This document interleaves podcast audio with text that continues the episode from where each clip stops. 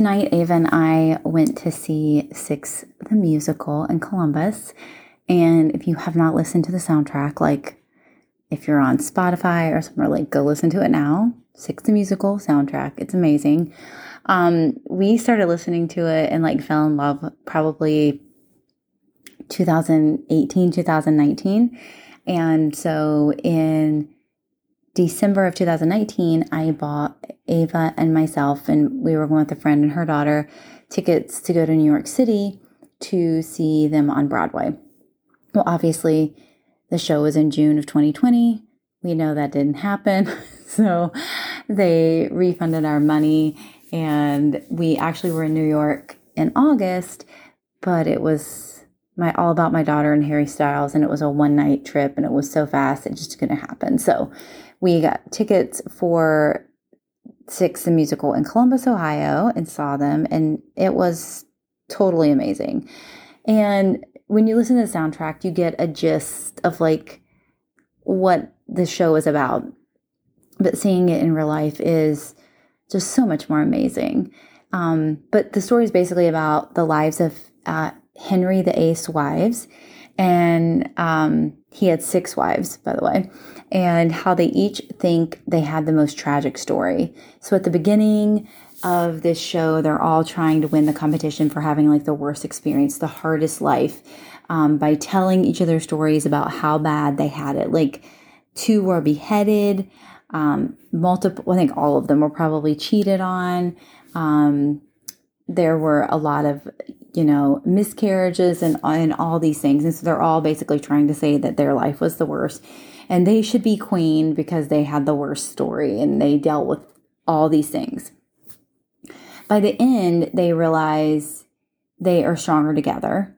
And instead of allowing and they call it his story instead of history his story to write their stories and just being one of these six wives, they can write her story and change the narrative.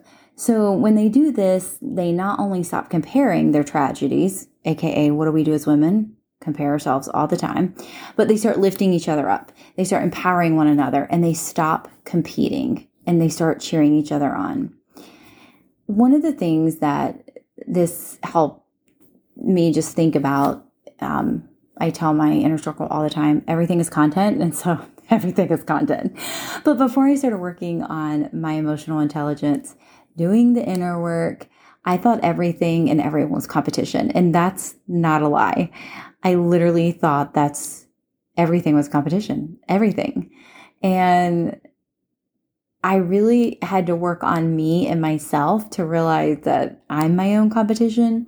But it took me a really long time to do that. And I had you know, moments of victim mentality. And I struggled owning my shit. You know, the, the Chrissy pre business owner is thankfully no longer here. Thank goodness. Even Chrissy business owner, like first two years, is no longer here. And she had a lot of drama. She had a lot of growing up to do. And I can, I, I kind of call her baby Chrissy too, because she was very immature. And I can, you know, I call early days video Chrissy, baby Chrissy too. So, um, but it's good that I can see that transformation and I can see that growth and know that, I mean, I may not be where I want to be, but I thank goodness I'm no longer there, right? And I'm no longer her. And I think that's huge.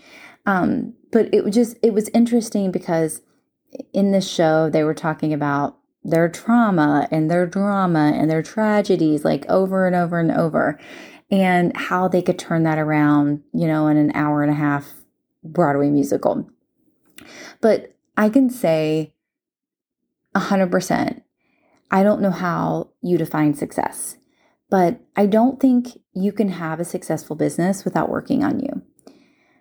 I feel like as a successful business owner or as a business owner, we are some type of leader. It, whether we are a brick and mortar, um, or an online business, we are a leader. We're in a leadership role, right? We're leading something. We're leading a movement. We're uh, leading a cause. We're leading a transformation. We're leading something, right? And so I think that high level emotional intelligence work is crucial for leadership. I think working on your inner shit that you've never dealt with, as a leader, it all comes out, especially as a business owner, right? We say that being a business owner, an entrepreneur, CEO, whatever you want to call it, is the biggest personal development journey you'll ever go on because you can't just ignore the stuff anymore and you have to work on it, right? And so I think as a leader, it all comes out and you can choose to ignore it and move on and try to shove it to the side and not deal with it. Or you can choose to think differently. You can choose to be different and know that the growth trajectory that you're on is going to astound you when you finally start working on you. And you're going to realize that things that used to bother you and used to bring you down and you used to stress about, you don't anymore because you've dealt with that crap that you never wanted to deal with. I'm not saying it solves everything, but it helps make things a lot better. I'll never forget when I first started working with my mindset coach, one of my goals, and I told her, I laugh now, but I told her, I said, I just want to get over stuff really fast. And she goes, Well, what do you mean? I was like, well, I just don't like, like some people like never get upset. And I just, I just want to like not deal with stuff. And she goes, So you're saying you want to run away from it? And I was like, Oh, I guess I never thought of it like that. And I was like, Okay, well, well, I just don't want to deal with the emotion. She goes, no, you have to deal with your emotions. But I think the thing is, is that it's not that we're not em- emotional, because we still have emotions, right? But we deal with them in a different way. We deal with them in a way that doesn't. I think the best thing is it doesn't affect other people. Um, it doesn't resolve in me playing victim. It doesn't resolve in me, you know, finding a scapegoat and things like that. I think that's the main thing I can say about working on emotional intelligence. But the other thing is is that women tearing women down is so out and you know like it's really never been in. But not that these characters were doing that, but they were in this competition of, you know, instead of who's being the best, like it's who had the worst, right? Um, but you know, as far as like name dropping and calling out names to make your point, like that is not leadership, right? And one of the things that we, Gary Vee says this all the time, I've said it. If the best marketing strategy is to care, shouldn't leadership follow the same suit? I think true leaders own their faults, they own their messes, they own their mistakes, and they are truly an example to the younger generation. But the other thing is they own their faults, they own their messes, they own their mistakes, and they use them as lessons. They use them as parables. They use them as this is what I did wrong. This is how I did it wrong. So this is how you can do it better and not follow in my footsteps, right? I feel like true leadership um, and and true, you know, that CEO mindset, um, you know, even if you have customers, clients, whatever you want to call them, you know, they see those those leaders see you, those leaders hear you, and they witness you, even if they don't understand all of you. And although I can say in the past, I wasn't always that example that I wanted to be. I always hope to be an example of empowering other women um, and really showing my daughter that we get to cancel cattiness because I grew up with a lot of cattiness. And I don't know if that's the way it was when you were like in high school and college and, and early jobs. Like, I just remember there was so much cattiness. Um, and I love that the people that I surround myself with now, that we don't see that. I don't see that. I don't feel that.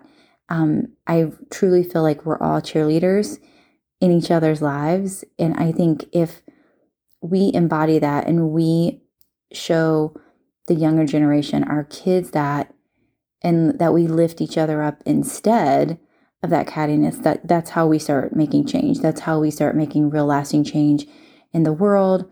Um, and yes, all this lesson came from a Broadway musical that I watched with my daughter tonight, but I, I joke and say there's content in everything. And can you find the lesson? Can you find the story? Can you find the thing that may stick with someone and help them see it the way that you see it? And I think that's what this show did for me tonight was just lift each other up, cancel the cattiness, and really let's empower each other. Let's let's see, hear, and witness each other, even if we don't understand everything that each other has been through. And I think that is one of the most powerful things.